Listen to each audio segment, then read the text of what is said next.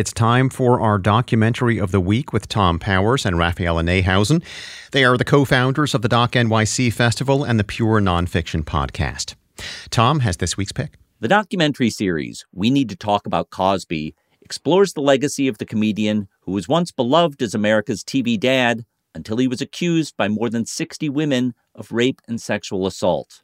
Director W. Kamau Bell describes the pain of confronting that duality. Honestly, there were times when I was making this that I wanted to quit.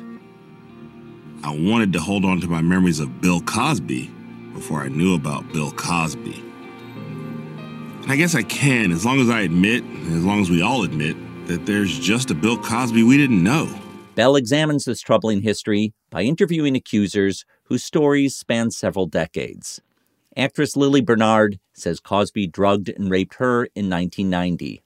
She explains why it took so long for women to be heard. He had power, he wielded power. And so you're going to speak against him and who's going to believe you bill cosby is not even as famous as he was back then and look at the look at the scrutiny look at the blaming and shaming that we're having to endure over four episodes we hear from a wide range of people including cosby's colleagues journalists and distinguished black figures who grew up with him as a role model here's columbia professor jelani cobb you don't often learn that your heroes are really the worst sorts of villain.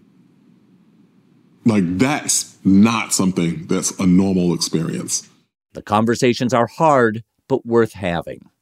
We Need to Talk About Cosby is now streaming on Showtime. For more information, visit wnyc.org slash docs.